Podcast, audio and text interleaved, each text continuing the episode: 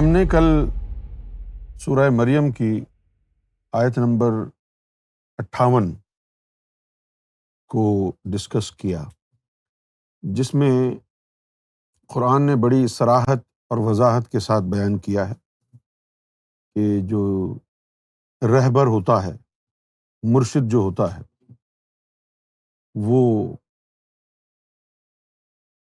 کچھ کیٹیگریز اللہ نے بنائی ہیں۔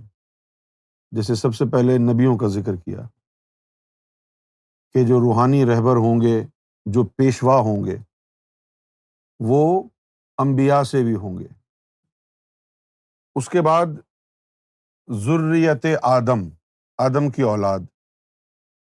اب جب آدم کی اولاد کہا ہے تو ضروری نہیں ہے کہ وہ نبی ہی ہوں۔ آدم کی اولاد میں سے کوئی بھی ہو سکتا ہے۔ اگر آدم کی اولاد میں کوئی نبی ہے تو اس کا پہلی کیٹیگری میں آ گیا نا، شمار نبی میں۔ تو یہ غیر رسول اور غیر نبی ان کے لیے ذکر ہے۔ ضروریت آدم۔ اب یہ ضروریت آدم جو ہے، یہاں پر اللہ تعالیٰ نے آدم کی اولاد کا ذکر کیا ہے، مذہب کا ذکر نہیں کیا۔ یہ سکھ کس کی اولاد ہیں؟ ہندو کس کی اولاد ہیں؟ اولاد آدم کا ذکر کیا ہے، ان کا مذہب کیا ہے یا کیا نہیں ہے اس کا ذکر نہیں کیا۔ پھر اس کے بعد یہ کہا کہ جو کشتی نو میں تھے، ان میں بھی رکھے۔ اب یہ جو کشتی نو کا جہاں تک تعلق ہے، اس میں بڑا جو اشارہ موجود ہے کشتی نو والا، وہ جا رہا ہے سارا کا سارا اشارہ خضر علیہ السلام کی طرف۔ ان کو بھی ہم نے رہبر بنا کے بھیجا۔ پھر اس کے بعد فرمایا کہ اولاد ابراہیم، ان میں بھی رہنما آئے ہیں۔ اولاد اسرائیل، ان میں بھی رہنما آئے ہیں۔ اور اس کے بعد کہا ہے کہ اور وہ لوگ جن کو ہم نے ہدایت دی اور پھر چن لیا۔ اب آ جائیں سرکار کیا فرماتے ہیں؟ کہ کافر کا بچہ بھی اس دنیا میں ولایت کا راز لے کے آیا۔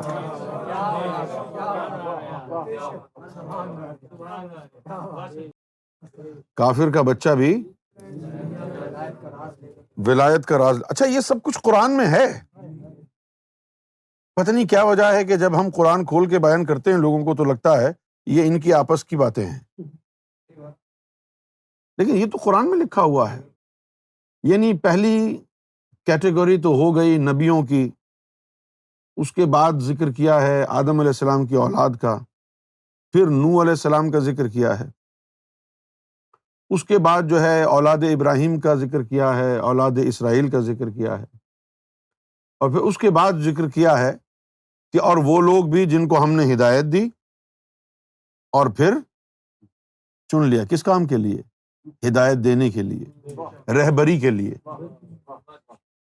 ان کی پہچان کیا ہے کہ جب اللہ کی نشانیاں ان کو بتائی جاتی ہیں، تو وہ سجدے میں گر یعنی اس کی عظمت کو قبول کر لیتے ہیں اور روتے ہیں۔ یہ قرآن مجید کی باتیں ہیں، صاف صاف باتیں ہیں، کھلی کھلی باتیں ہیں۔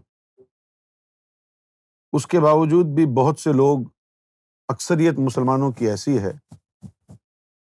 کہ جو صرف طنز اور مخالفت کے علاوہ کچھ اور جانتی نہیں یہ سورہ مریم ہے، آپ اس کو پڑھیں، خوب پڑھیں، زور زور سے پڑھیں، کئی بار پڑھیں، کسی کا بھی ترجمہ پڑھیں، یہی نکلے گا نتیجہ جو یہاں پر لکھا ہوا ہے۔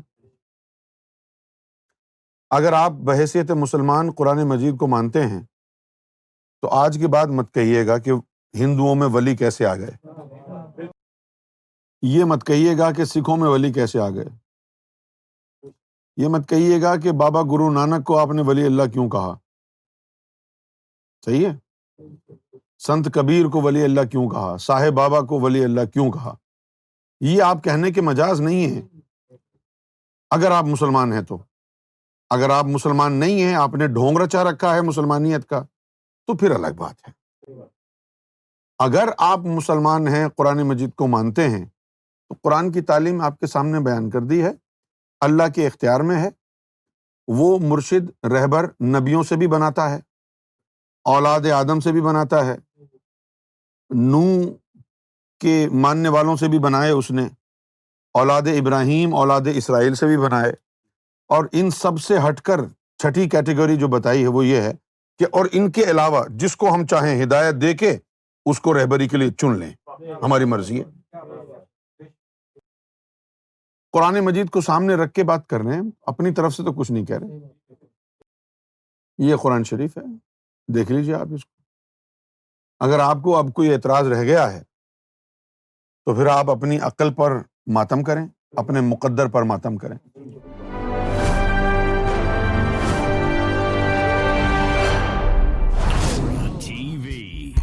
bringing light, love, and peace in your life.